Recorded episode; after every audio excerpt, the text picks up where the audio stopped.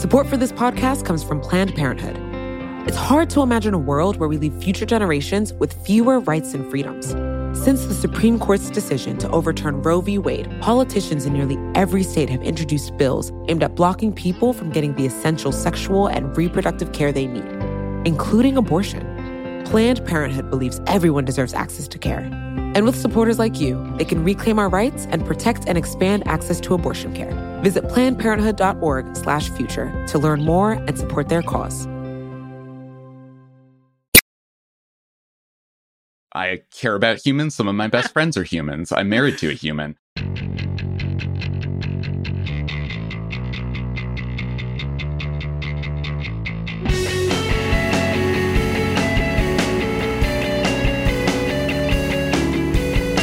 Hello, and welcome to another episode of The Weeds on the Vox Media Podcast Network. I'm Matthew Yglesias. My guest today is Dylan Matthews. He is Vox.com senior correspondent and host of the Future Perfect podcast. We are here to introduce a new season of that podcast. It is all about meat.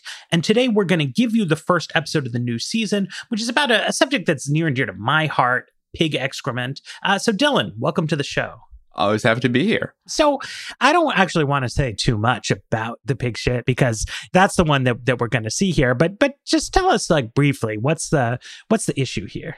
So pig shit is important because pigs, as it turns out, and I did not know this before making the season, uh, produce about eight to ten times as much excrement per day as humans do. Pigs are pretty enormous. They're they tend to weigh a great deal more than the average human, and so if you have farms like we do in the United States, where you have thousands or tens of thousands of pigs living in really close proximity to each other, they're going to produce a lot of shit. And because this is a, a big business, you have to figure out how to store that shit or displace it or use it in the most efficient and cost effective way possible. And so our episode is all about one way that farms have figured out how to do that. Um, one way that's dominant in North Carolina, which is one of the biggest uh, pork producing states in, in the country. And that way is to spray it up into the air to use as fertilizer. That makes a lot of economic sense if you were growing crops and you would like cheap fertilizer. What our episode is all about is why it's not great if you live near one of these farms or if you live near a bunch of these farms and your town just constantly smells of excrement. Yeah, it's um it's very smelly. I I have not been to one of these uh, Carolina pig operations, but I did go. I was in Denmark one time, and uh, they were showing me an innovative biodiesel project, which was a you know, a, another use of this excrement, uh, but it, it had to be, you know, transported. Uh, it's it's quite malodorous, and you know, when things smell bad, uh, it makes you wonder: is this bad for you? Um, and and I, you know, I, I think one of the the upshots here is right. We don't think of this as like an air pollution hazard, at least in the conventional sense. But like obviously it is, right? The the reason you can smell this is that there's little particles floating around and it it's bad. Exactly. Not only are there little particles floating around, but some of this gets into groundwater. Um, during natural disasters, North Carolina gets very heavily affected by hurricanes. And so you have these giant lagoons of pig waste and not to be excessively gross, but they, they tend to overflow and flood into nearby rivers and towns and even like houses. And I think one thing I've learned a lot from listening to the weeds and, and reading Vox.com in recent years is that air pollution is is a really, really big deal. I, I of course always knew that air pollution is bad, but I didn't know it was like caused massive gaps in educational attainment, leads to lots of excess crime kind of bad. And what we found talking to community activists and going through the research of people, uh, particularly an epidemiologist named Steve Wing, who passed away a couple years ago, who've looked into this, is that sure enough, spraying this waste into the air is correlated with a bunch of bad outcomes. Um, there was a recent Duke study that found uh, higher mortality the closer you were to these operations from a bunch of different causes. Now, if I were the National Pork Board, I would say, you know, we it's not perfectly random, et cetera, et cetera, et cetera. But there's there's pretty strong circumstantial evidence that that this is causing pretty bad health outcomes. And among the evidence is that people in these communities are really, really fed up and decided they wanted to fight back. This is a great point, though, about the randomization. I, I did an episode uh, a while ago just all about air pollution hazards. And, you know, this is one of the things that's happening in policy right now is that in the name of scientific integrity, Trump's has his EPA moving to say only true experimental data can be used by the EPA in making these assessments. And from a sort of abstract data quality standpoint, it, you know, it's hard to say they're wrong, right? I mean, a, a, randomized study is better than the kind of observational studies you're talking about. Uh, at the same time, uh, for fairly obvious reasons. You can't randomly assign people to have uh, pig shit sprayed into their house or any of the other pollution related things, right? Like it's not uh, doable. So essentially, what they're saying is that in the face of some uncertainty about how solid this science is, we should act as if there's no science, uh, when actually there's quite a bit right? Like that the sheer volume of studies around these issues makes it very hard to believe that like the answer is zero. Exactly. Most Weeds listeners will know that that that randomized trials have a lot of advantages, but that doesn't mean non-randomized trials are worthless. And uh, it also, if you look too narrowly at that, you you just can't look at certain problems. So one of the things that we we talk about in in the podcast is that the places where these farms are located, these are really disproportionately black and Hispanic communities that don't have a ton of political power. And so there's there's kind of a, a, a double whammy where these farms come in, locate themselves near people who don't have a lot of political influence and power, uh, so that they won't get in trouble. And then when those people do try to exercise political influence and say this is hurting us, they say, no, it's just that you were like worse off beforehand. We're not making you worse off. So, this waste issue, right? This is a consequence of the density of pigs in these operations, essentially. I mean, obviously, all animals produce excrement of various kinds, uh, but it's when you're trying to have very large numbers of animals in, in very tight packed conditions, you, you get a special problem around here. And so, this whole season is about animal welfare type issues and I can I can see your game here, right? Because we've been talking about harms to humans, uh, but your your hidden agenda is actually has something to do with harms to animals, doesn't it? I mean, I I I care about humans. Some of my best friends are humans. I'm married to a human, but uh, but I do care a lot about what this means for animals. Matt has had to listen to me and Ezra Klein be shrill vegetarians for many years. Well, well, Matt the meat eater puts up with us but part of our goal in making the season, and I should say it's it's not me. I co-hosted this with Sigal Samuel and Byrd Pinkerton, our producer, uh, was essential throughout it. We were trying to connect the problems that we see in meat production to things that people, regardless of their own diets, can understand. So, like, I think you lose a lot of people right off the gate when you say, hey, the way that 98% of people eat is morally bad and then those 98% of people tune out and don't want to hear anything else. What we're trying to say is not like if you're a meat eater, you're you're not in the conversation. It's this is a big business, and like all big businesses, it has corners that are cut. It has externalities that aren't fully internalized.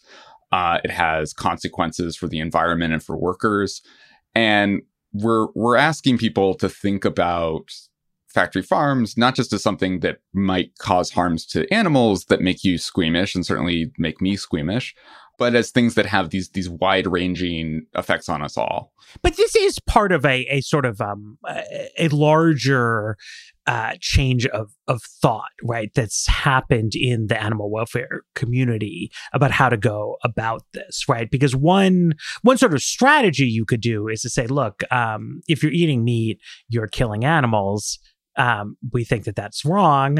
Obviously, if there were people going around eating people, uh, we would just tell them to stop uh, because because it's wrong, right?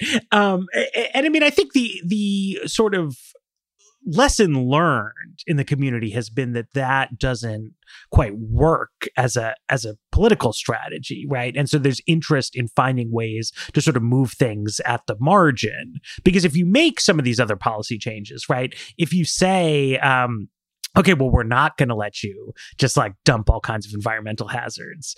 Uh, in effect, there's less meat production, right? Right, exactly. Um, I think a lot of the season is about coalition building, and certainly the the episode about pigs is is all about coalition building because it's about uh, a group of environmental justice advocates, uh, uh, mostly Black residents um, who have been affected by this kind of pollution, teaming up with water keepers and river keepers and environmental activists, and then uh, some animal rights activists giving support later um, because none of them on their own are powerful enough. Um, as you say, pigs don't vote, and weird people like me who care Someday, a lot about. someday i think Zack Beauchamp has some piece on this but the uh some someday but until pigs vote they will rely on weird people like me who care about them to advocate for them, and there just are not enough of us. It, PETA does not have an army. So what's the what's g- give us a sense of the the sort of general scope of the of the season here? What's the what's the kind of full range of topics we're taking on? Sure. So we're um it's it's everything from sort of very live political disputes about how these plants are run, uh, like the the pig episode. Um, we have an episode about line speeds, uh, which is something that the Department of Agriculture controls, just how many chickens and other animals you have to butcher if you're at a meat processing plant. Uh, the Trump administration wants to do more. I think watchdogs are worried that a lot of diseased uh, meat will get by that way, and also people might get injured. Um, but then we also have a lot more sort of philosophical and abstract things about how we think about our meat. And so our second episode uh, by Samuel is all about sort of how we think about the animals in our lives and why we apply different standards to each of them. So uh, why people who have dogs and love them deeply also love barbecue um, why it is that we we treat cats as having different moral status than pigs, even though pigs are almost certainly smarter. And I say that as as a deranged cat dad. Um, but the uh, idea more generally is to ask us to to think critically about the role meat plays in our lives. And so Sigal has a lot of interviews with neuroscientists, with philosophers, with people who study social movements about these bigger ideas shaping how we think about meat. And we also have a few sort of more solutions oriented episodes. Um, we talk to a man who goes back to his family's ranch on the edge of the Amazon in Brazil uh, to try to change how they do the grazing there for their cattle. So the scope is very, very broad, but our hope is that each aspect of it helps people reconsider a certain aspect of the way the meat system works. I become newly woke on cattle grazing as a topic because, um, so I, am going to just endlessly tout my, my book, One Billion Americans, available in stores today. Um, and, and, of course, of researching this, you know, I had cause to uh, look into subjects that I had previously uh, ignored in life, such as what is the actual margin on which sort of wildlife and, and nature uh, exists in, in the United States and just an incredibly large share of the land area um, in America is given over to cattle grazing and and cattle production, and it's an incredible land use burden. I mean, much more so than what you think of as development, right? And so people will sort of fight about green space and housing or little strip malls somewhere, but like the the, the margin on which like wilderness preservation or or natural ecologies and human use operates is is very very substantially related to meat cultivation, um, and, and, in Brazil as as well, right? I mean, so it's they're not cutting down the rainforest to expand Sao Paulo, Sao Paulo right? It's right. it's that cows are incredibly uh, land hungry, or or their owners at least are, and it's it has incredible impacts on on the rainforest there. Absolutely, and I think one thing the sort of more coalitional way of thinking about animals has done is is forced animal rights types to to think about other costs and and to reprioritize accordingly. Like um, I knew some um, some animal rights activists who a few years ago would have told you that eating cows is slightly better than eating chickens just because you don't have to kill as many of them to get the same amount of meat. But cows are also among the most environmentally problematic uh, livestock. Uh, they they take up a ton of space, as you mentioned, but also they produce a lot of methane. Um, they directly contribute to climate change in a way that uh, that other animals uh, don't as substantially.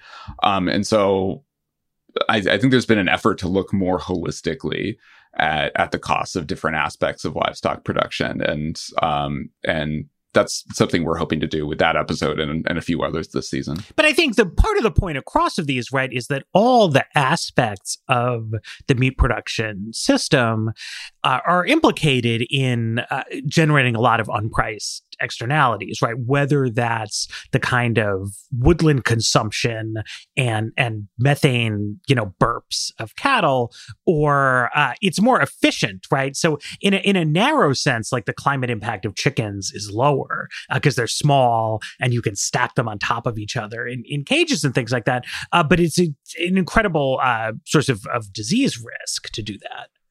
Absolutely, and we we actually have two episodes all about disease risk, um, which I we were actually planning before everything. Um, before disease risk became very relevant to all of our lives, uh, but but there are a lot of uh, risks there. So um, one is that a lot of novel pathogens, as as we saw with COVID, uh, come from wildlife. Um, I don't know if we've ever sort of nailed down exactly how COVID originated, but there were a lot of plausible theories around uh, live animal markets and uh, animals like pangolins. Yeah, I thought we were blaming the pangolins. They're a very cool animal, but they might have killed us all. But that's that's a general problem, and COVID nineteen is not going to be the last disease to transfer from a live animal, a live non-human animal, to humans. And one of the main ways that people come into very close contact with other live animals that are sort of in environments where they're generating new mutations of diseases is in these these giant factory farms that we're talking about. And another more specific risk is just because they're so vulnerable to disease, uh, farmers often give them lots of antibiotics. So the, the those pathogens then often become resistant to those antibiotics, and that can cause sort of major health consequences for humans as well if those bacteria make the jump and we don't really have the medicines to tackle them. And, and I mean, this is a huge issue because I mean, one of the worst things people do is like some problem that they hadn't thought hard enough be- about before emerges. And so the maybe there will be a zoonotic virus from China scenario, like it had been out there. Like Vox had a video about this. Like people in the like weird public health world and like I like to think about odd risks world had been talking about this scenario. And then it happened and people got very fired up about it. Like, oh, we got this China virus, like the Chinese are not doing enough. Um, and then there's no attention being paid to antibiotic resistance in American meat production, which is different. Like it's, it's not the same as where COVID came from, but the exact same people who were telling you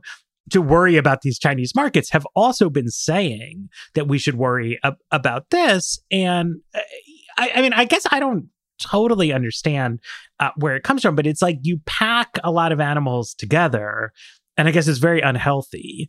And they don't, I don't know, it's not like Charlotte's Web or something. There's no like uh, tender veterinarian treating the animals. Um, so they just like what? They, they just like dose everybody with antibiotics all the time. Right. Um, and there's just there are huge numbers of animals and they're also circulating. So it's it's not just like you have some clump of animals that are they're isolated from the world. And so if none of them are sick, they're uh they'll be okay you have younger generations coming in constantly. Uh, for pigs, they often live like eight to nine months. Um, and so, in the course of a year, you're going through a, a one and then some generations of pigs.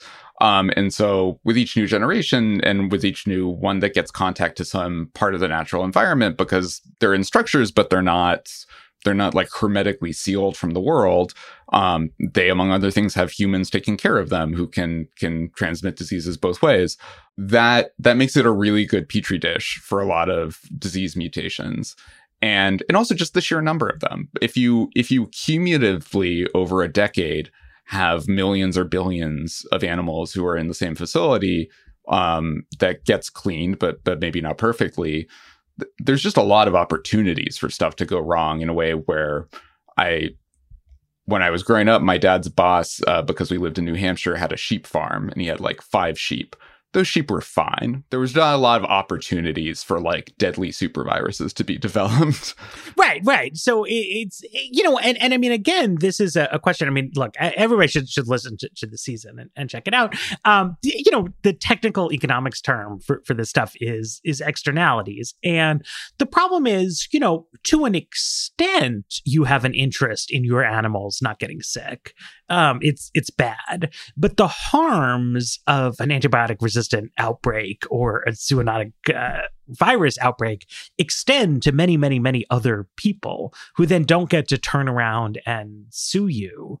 Right. So it's like you you overindulge. Like farmers have some level of concern about the hygiene in these operations and some level of interest in the animals not all getting sick, but not nearly enough. I mean, not because they're not because like they haven't listened to the season. Like you the weeds listener need to listen to the season and inform yourself. But like i think the people in the industry like understand these problems reasonably well. It's just like the rules eh, like it's a business right? Like it and and uh, you, you, there's a there's an episode about this too but like it's really hard to make money as a chicken farmer. Like you don't have a lot of latitude to decide you want to just be nicer. Absolutely. And and it's hard to make money as a chicken farmer in part because of sort of antitrust and sort of power concentration dynamics that that uh, the weeds crew has talked a lot about over the years. But that yeah, uh, what farms demand in terms of chickens and what what the processors who buy the chickens demand in terms of, of what they look like is a very specific bird. And so you've gotten the system where yes, there are sort of individual farmers who are growing birds, but they're all growing them for a handful of really big national conglomerates. And they're growing it to their specifications, and often they're even given chicks. So these these firms will deliver chicks to your individual farm. You'll grow them to specifications and sell them. But because there's kind of an, an implicit understanding between these companies that they don't compete with each other, the the pay for these individual farmers is really really low. It's kind of like becoming a franchiser for McDonald's or something.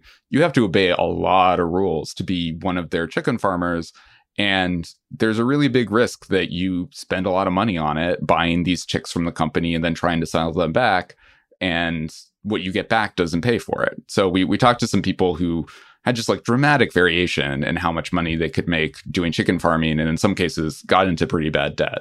Right. So it's I mean it's an interesting thing. I mean, I think you probably probably most people don't give this any consideration but you know you go to the supermarket right and it's it's like a commodity business, right? I mean, I guess there's labels on the chicken packages or something. Um, Tyson, that's a big that's a big yeah, chicken that's a big one provider. Um, and so if they were fully integrated, right, you because there could be a world in which you have these giant chicken conglomerates and they're employing the chicken farmers directly, but then certain kinds of liabilities and responsibilities attached to you as an employer, you also get less uh, sympathy when it comes to a like a, a regulatory battle, right? If you're going to say, okay, well, we're going to make this this giant chicken operation, you know, clean up its act, that's that's fine. But they instead structure themselves as no, no, no, no. Like the chickens are raised by all these independent farmers, but the decisions are being made by what is it like three, four? It's it's a small number. That's four. Yeah, it's a very small number of companies, and because it's a small number of companies and because they tend to have geographic regions they control, like an obvious question that would come to mind is why are all these farmers who are getting screwed over by these monopolies not speaking up against it? And the reason is that they would just be out of the chicken business. And for some of them, they want that. They tried it and, and it's not very attractive.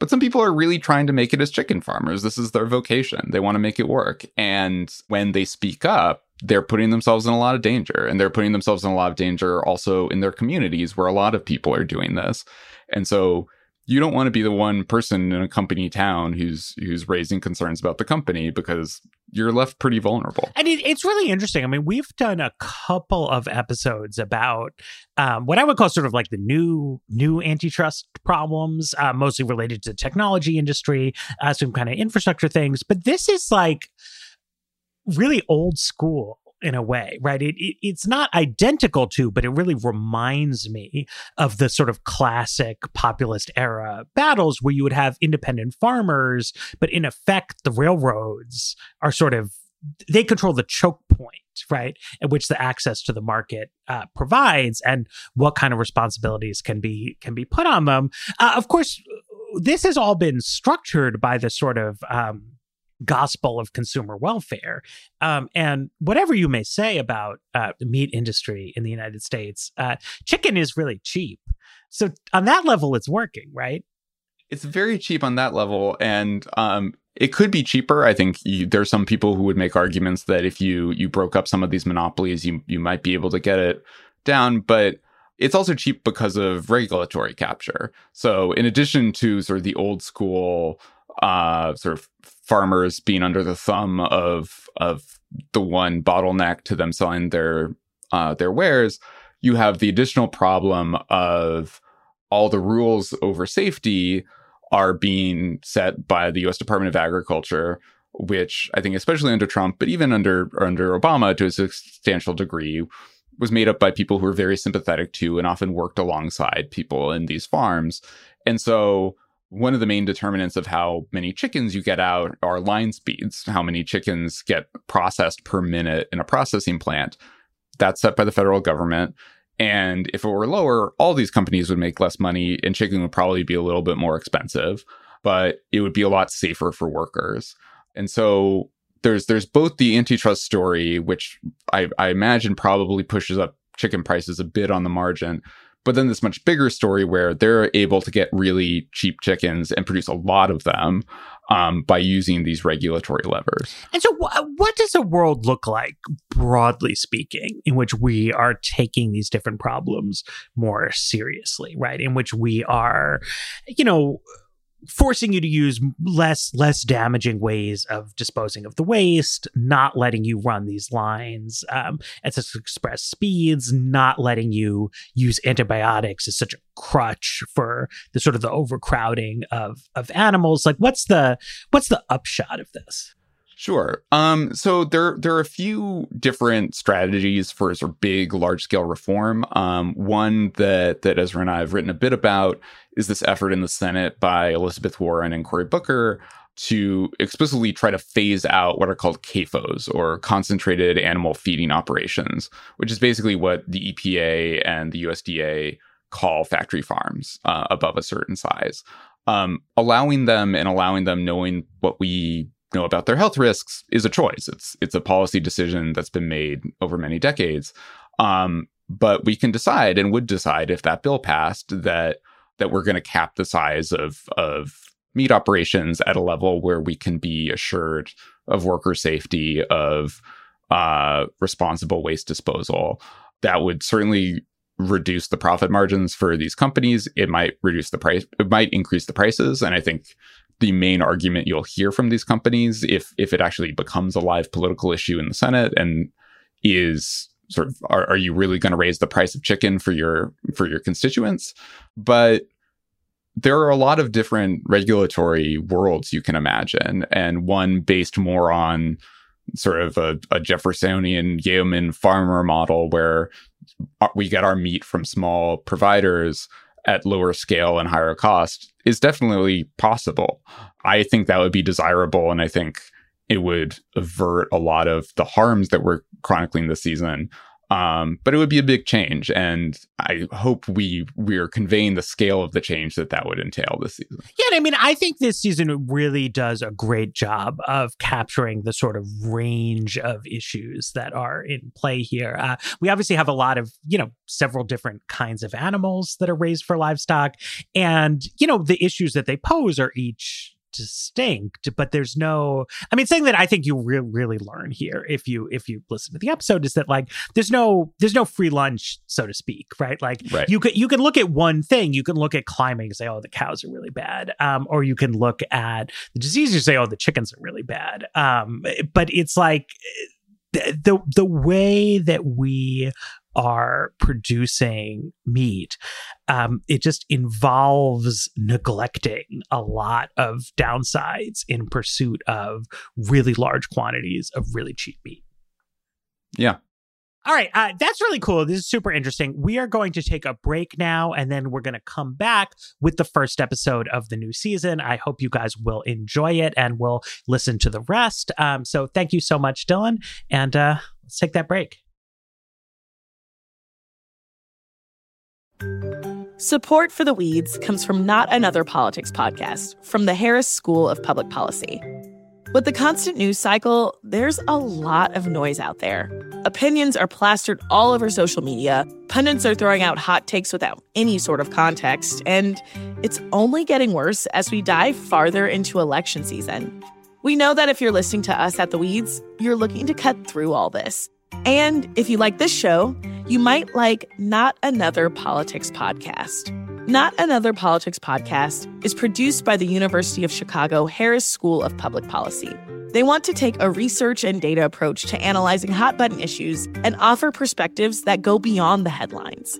They cover a wide variety of topics in their episodes, but a few recent episodes that you can listen to include a deep dive into why women are underrepresented in US politics or whether or not we can believe political surveys. You can listen and subscribe today at harris.uchicago.edu slash NAP. That's N-A-P-P.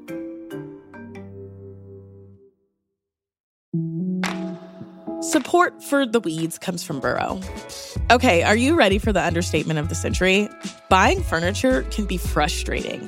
You end up visiting a bunch of stores searching aimlessly for the right pieces to match your home, then spend hours trying to get those pieces together, or together again if you got it wrong the first time. And that's even if you were able to get it through the door. Burrow is a furniture company that wants to make the whole thing easier. Burrow's new Dune line features a contemporary yet timeless look inspired by the craftsmanship of classic mid century construction. If you're looking to bring a sense of luxury, comfort, and durability to your outdoor spaces, you might want to consider Burrow. Like all of Burrow's pieces, they offer easy assembly and disassembly so you can move or store them away as needed. Not only that, they ship straight to your door for free. Listeners of The Weeds can get 15% off their first order at burrow.com slash weeds. That's burrow, B-U-R-R-O-W dot com slash weeds for 15% off. Burrow.com slash weeds. Reverend Ella Skipwith schedules her life around a smell. She wakes up and goes to check for it, almost like the weather. I open the door to see if the odor is out there. Okay? If it's not out there, then if it's anything that I have to do outside, such as uh, mow the lawn or rake the leaves or anything that I have to do outside, I try to hurry up and do it while the odor is not there. Because once the odor gets started, you cannot go outside. You have to keep your windows closed and you have to keep the doors closed so that the odor does not get in the house. This odor is the smell of hog waste from giant industrial hog operations, and it's a common smell in counties across eastern North Carolina. The state is the third largest producer of swine in the US. It's home to more than 9 million pigs. All those pigs generate a lot of waste, and that waste generates the odor that people like Ella have to live with. For decades now, they have struggled to gather in their yards for barbecues or to hang their laundry outside. It seems pretty terrible. So, when the people in these communities decided to protest against this odor, why were they not heard? From the Vox Media Podcast Network, I'm Dylan Matthews, and this is the third season of Future Perfect. This season, we're exploring how the meat we eat affects us all, because the complicated system we've created to produce cheap meat has consequences for everybody. Over the course of this season, we'll look at the consequences for animals, for the climate, for worker safety, and for our health.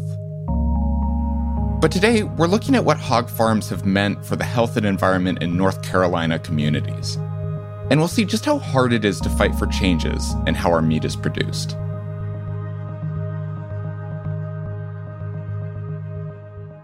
The fight against hog waste in North Carolina has come from a bunch of different corners.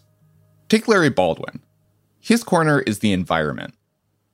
Back in 2002, Larry became one of North Carolina's river keepers, someone who monitors water quality in a river. I was the Neuse river keeper.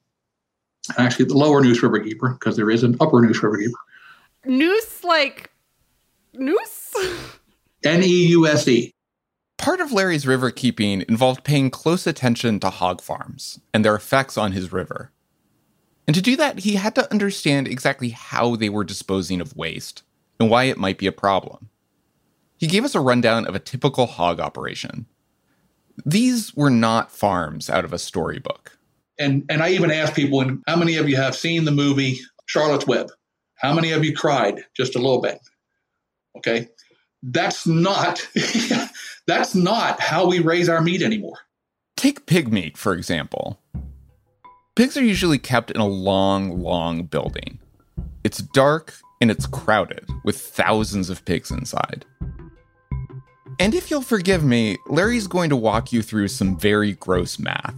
One hog, one adult hog, produces between eight and 10 times the amount of fecal matter per day as a human. That's 8 to 10 times as much poop. So if you take a facility of 5,000 pigs and you do the math, That's a town or a city of 50,000 people. 50,000 people's worth of poop every single day. And that waste is not dealt with the way our waste is dealt with in cities. It's what I refer to as an archaic system. It's called the lagoon spray field system. So imagine this long, low building, 500 feet long. The floor has open slats in it. So when they defecate or urinate, it falls through those slats into an area underneath the building. It goes through a pipe out into what they call a lagoon. When I say the word lagoon, probably what comes to mind is you know this place down the Caribbean where pretty ladies sit around in bikinis drinking tequila. These lagoons are not that. They are cesspools. They are open pits of feces and urine. They can be the size of a football field. Millions of gallons. Those open pits of waste have a powerful smell. It is horrendous. If you ever really want to get on a serious weight loss program, don't worry about Slim Slow or whatever. Every day before you're ready to eat, go sit beside a hog cesspool. It is that overwhelming. So that's part of the source of the odor in the community. But also, these pig operations are literally just spraying this waste into the air. The way to kind of visualize, you know, the backyard sprinkler that kind of, you know, it oscillates and goes around a circle. Now, imagine one of those with a pipe several inches in diameter.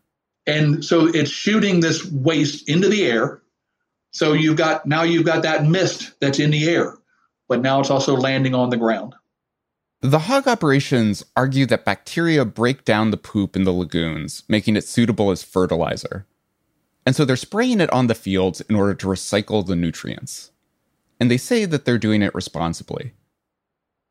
But Larry worries about runoff. He's measured dangerous levels of fecal matter in the water. He's seen the open pits of waste flood after storms, spilling poop everywhere. He's devoted a lot of time and energy to documenting these problems. Okay, well, I probably shouldn't tell this to, well, I'm going to tell it to everybody now. Back in 2009, Larry was preparing his wife for their third wedding anniversary. I said, uh, I got a special day planned for you. So we went to lunch, had a nice lunch. And then Larry introduced an extra surprise.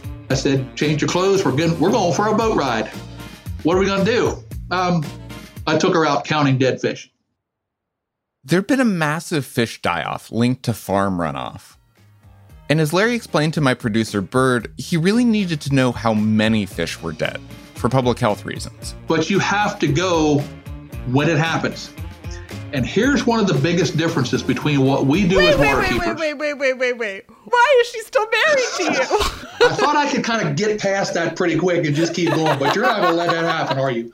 Clearly, Larry was very committed to his job. And yet, in spite of all these efforts and sacrifices for his research, it wasn't getting much traction. He'd sent his findings to the state, but they continued issuing permits to hog operations. And Larry wasn't the only one who was frustrated, or the only one doing research. A community organizer named Naima Muhammad was also collecting information, along with a scientist named Steve Wing. There would never be another Steve Wing. He was a middle aged white man who believed that communities had a right to have research to help them understand what was happening to them. Steve has since passed away, but he showed Naima that factory farms are not evenly distributed throughout the state. There are people who live close to not just one of these pig operations and their lagoons of waste, but several of them. And those lagoons are clustered in counties that are 40 to 50% black and Hispanic. And we felt like it was no mistake because these were the communities that had the least amount of economic power and political clout to fight off these industries.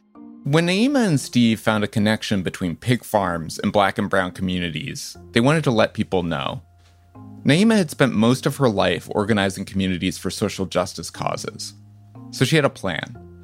She'd drive out to different counties and ask people if they already had an organization that was talking about the waste spraying. And she'd record their stories. Every time they spray that lagoon out there, I have to wear a mask. This odor is terrible. My head throb, my eyes puff up, my eyes run water. Your eyes start running water, you start coughing and gagging, feel like you want to throw up, you know, and trying to hold your breath too at the same time, trying to get to and from your destination. I got a letter telling me not to drink my water, don't cook with it, don't wash with it, and if possible, don't let my dogs drink it. Steve would also hear stories. This is from a lecture he gave before his death. People told me about contaminated wells, the stench from hog operations that woke them at night, and children who were mocked at school for smelling like hog waste. But when community members complained to the hog farmers, Naima says that they were told that the farms were having no effects, that their kids' asthma, for example, probably came from the family pet. So Naima and Steve wanted to help people prove there was a problem. Now, one thing we have to remember is that this was back in a period where black people didn't trust researchers. Many still don't because of the legacy of 20th century studies like Tuskegee, where doctors withheld proven syphilis treatments from their black patients for 40 years just to see what would happen to them. But Naima and Steve asked the community to help them design their experiments. And so they would tell us what they needed, and then together we would all sit down and try to figure out how do we get to what you need. People wanting to know why when I go outside my nose burn, my eyes run, I get nauseated, I throw up, and then that would help shape the research. Ultimately, they designed a study to monitor 16 neighborhoods. They gave each participant a journal, a kit with equipment like a blood pressure machine, a timer, a peak flow meter, and tubes for saliva samples. Steve's team would take readings in the area. They get a sense of how much hydrogen sulfide was in the air when the operations were spraying and when they weren't. And the participants would go out twice a day and record their own experiences in the journal. They'd rate the smell, take their blood pressure, breathe into a machine that recorded information about their lungs. And they would give the saliva sample, cap it real tight, stick it in the freezer. What did we find? Levels of gases and particles recorded by the pollution monitors were related to respiratory symptoms, lung function, irritation of the eyes and nose, stress and anxiety, and residents' ability to engage in daily routine activities. They also did studies linking hog farms to hypertension, asthma, mental health issues. The National Pork Council has since commissioned a report pushing back on Steve Wing's finding that communities of color were disproportionately impacted. They questioned the size of the radius around farms that he selected to measure impact. They also objected to how Steve sourced participants for his studies from the community and pointed out that only a small fraction of participants rated the odor as very strong. But given the relationship this research found between odor and health issues, it seems clear it's not great for communities to have giant open pools of waste nearby, especially if you're periodically spraying that waste into the air. So Naima and Steve were fighting their fight and feeling frustrated. And back on the lower Neuse River, Larry Baldwin was doing his riverkeeper thing, counting dead fish on his wedding anniversary and taking samples, but feeling frustrated. We knew that the water keepers and the river keepers were documenting what was happening in our waterways in North Carolina. But they would always talk about the impacts on the water and the impacts on the fish. And we was like, well, what about the impact on human beings? And so we sort of confronted them on that.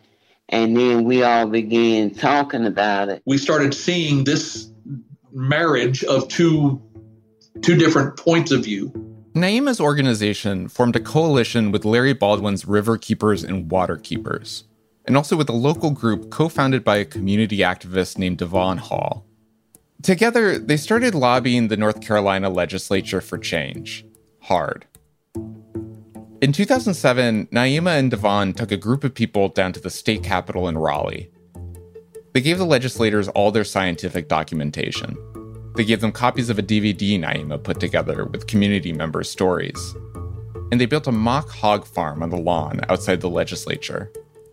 It had two little hog houses, it had the roof pulled back so you could see the hogs and their cages inside. And it had two kiddie pools filled with 40 gallons of pig poop. So when we was pouring it into our lagoon, the facilities manager came over and asked us what we doing.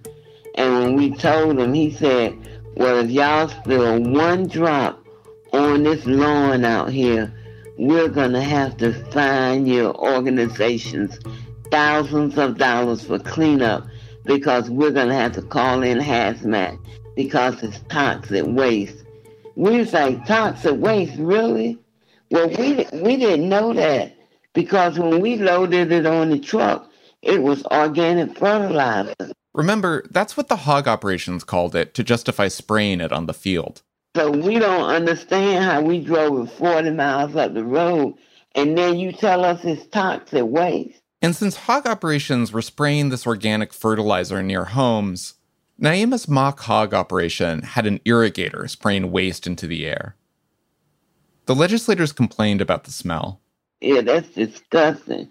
And we was like, disgusting, really? It's only 40 gallons, but you asking communities to live with 19 million tons of this stuff every year. So, you know, we don't see what your problem is. So, with their combined forces, Larry and Naima and Devon were trying to become something that the legislators and the hog operators couldn't just ignore. Because at one point, they, you know, they just had to worry about these crazy environmentalists over here, and they had to worry about these environmental justice folks over here. Oh crap! Now they're together. They're working together, and now they're starting to bring in attorneys I'm Marianne Engelman Lado, and I worked at Earthjustice, which is a nationwide not for profit. I love Marianne Lado. She's forgotten more about some of the stuff than I'll ever know. She is just that intelligent. And yes, you can tell her I said that. Marianne had actually been interested in the problem with hog farms and waste for a while. And now she was coming to North Carolina to help Larry and Naima and everybody else who'd been fighting for such a long time. So, after the break, what happens when Naima and Larry and Devon and Marianne all combine forces?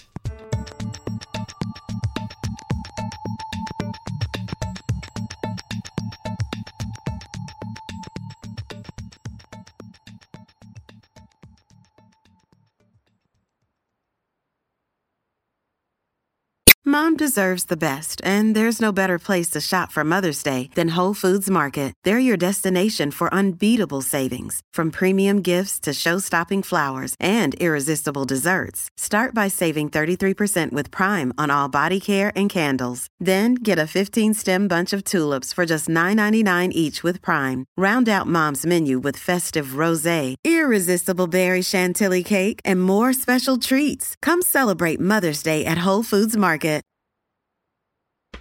Welcome back. In the early 2010s, Marianne Lado's legal nonprofit gave her permission to spend some time and energy on hog farms and their environmental impact. So she came down to North Carolina to meet with Naima and Larry and Devon. And they had a budget, I think, of negative one. Um, the first time I called them, I remember, you know, they had no gas money. And money continued to be a problem over the years. It dictated where they would get together. So, for an important meeting in 2013, we met at uh, the favorite Pizza Hut that is off an exit off the highway, so it was near to everybody. As they sat in the back of the Pizza Hut, Marianne helped them think through their options. She outlined one potential approach that was a little unusual. Basically, Marianne thought they could hit the state instead of the hog farms. Every five years, the hog farms would go to the Department of Environmental Quality in North Carolina and say, Can we have a permit saying our hog farms are safe, please? And the state would say, Sure. People would complain our waterways are being polluted, our air is polluted, you know, we have asthma. There's all this research coming out, and yet the state just keeps churning out the same permit every five years without sufficient protections for people's health. You, you could start a transformation away from lagoon and sprayfield systems. You could, there are a lot of things you could do, but they weren't doing any of those things. They were just churning out the same permits. And that was where, according to Marianne, the state was breaking a central tenet of civil rights law. Because the state was getting money from the Environmental Protection Agency, federal money. And the civil rights law was clear. Any department getting that federal money could not be doing things that hurt people of one race more than another. And if the state was giving out permits that hit black and brown communities harder than other communities, and that disparate impact was avoidable, then they were discriminating.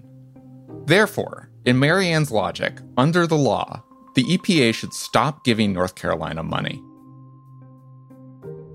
But it was not all cheese, pizza, and exciting plans. I did not have high hopes at the time that it would get us very much. Marianne was a realist.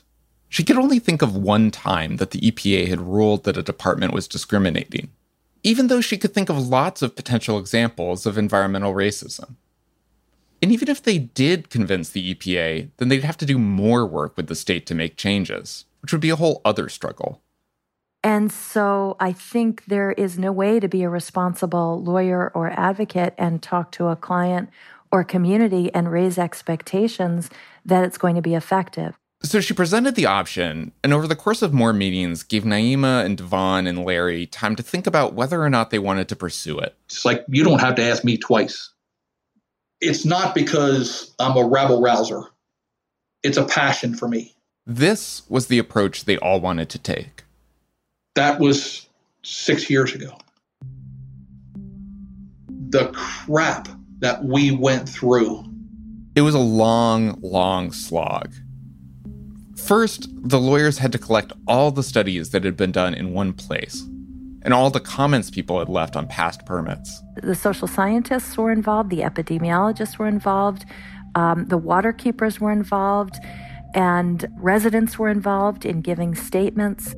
The statements were a risk because some people's names were on the record. Members who have spoken out have felt threatened. Retaliation because they had already experienced that over the years.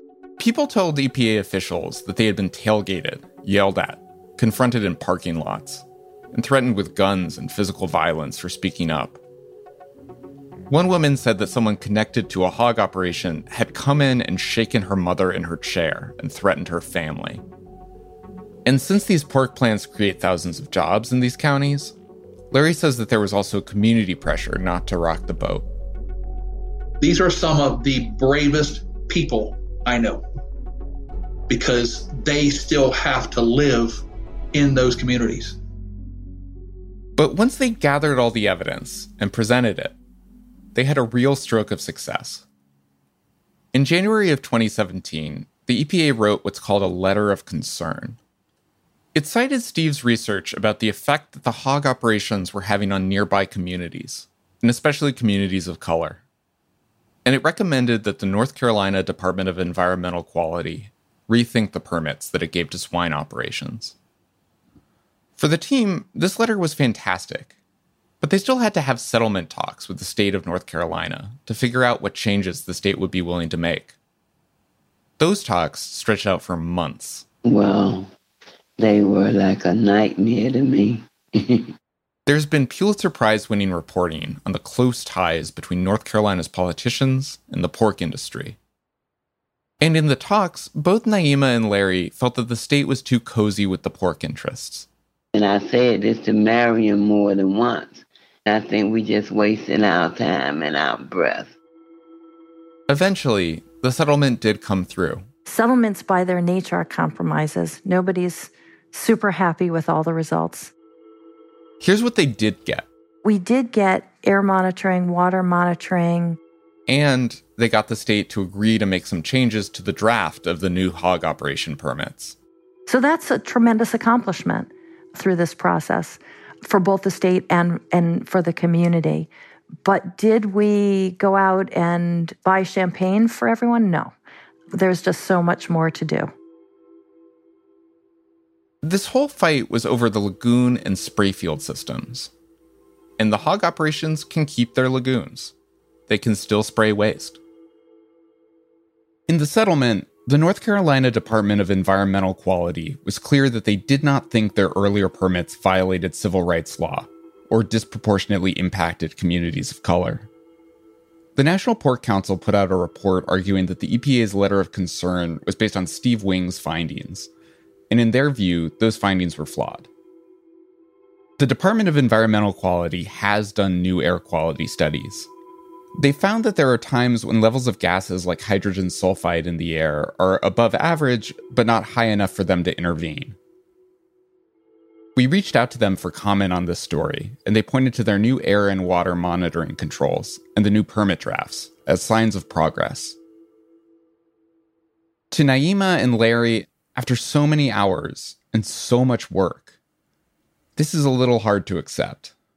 We were not satisfied at all because we felt it could have been stronger. It needed to have been stronger. They're tossing us bones. You know, here's a bone. Go go sit in a corner, chew on this bone, and shut up. Is almost the way it felt to me. So I, I, wish I could adequately, in a very short sentence, describe what it's like to work in this mess.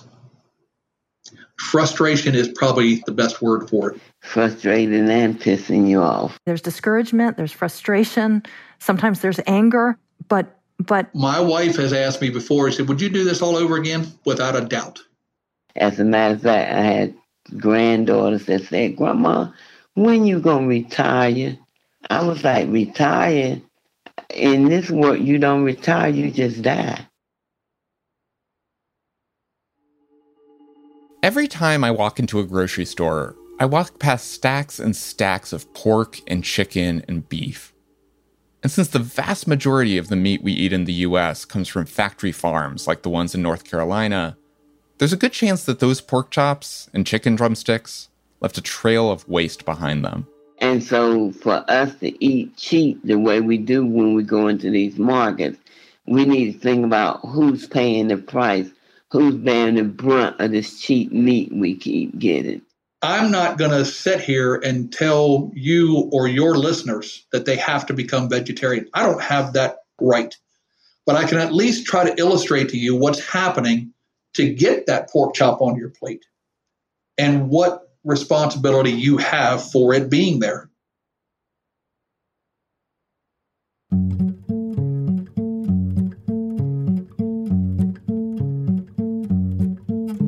There are seven more episodes to come, all about how the meat we eat gets to our plate. So keep listening. For now, this episode was produced and co reported by Byrd Pinkerton and edited by Amy Drozdowska. Our hosts are Sigal Samuel and me, Dylan Matthews. Jillian Weinberger is the senior producer of this show, and Jared Paul mixes it. Liliana Michelena fact checked this episode. And Liz Nelson is the executive producer for Vox Podcasts. Ella Skipwith's interview and interviews with other residents all came from Naima Muhammad's video, The Rest of the Story. Thanks to her and to Acacia Cadogan. Marianne Engelman Lado now directs the Environmental Justice Clinic at Vermont Law School. Thanks to her and to Viveka Morris from the Yale Law, Ethics, and Animals program, who advised us. Thanks also to Kate Daly and Lauren Katz. Music in this episode from APM, Chris Zabriskie, Poddington Bear, Little Glassmen, and Jared Paul. This podcast is made possible thanks to support from animal charity evaluators. They research and promote the most effective ways to help animals. And if you like this podcast, we're going to be covering this topic a lot more. And in fact, we're hiring an editor to help us do that. We've got a link to Future Perfect's Future of Meat page in the show notes if you want to find out more.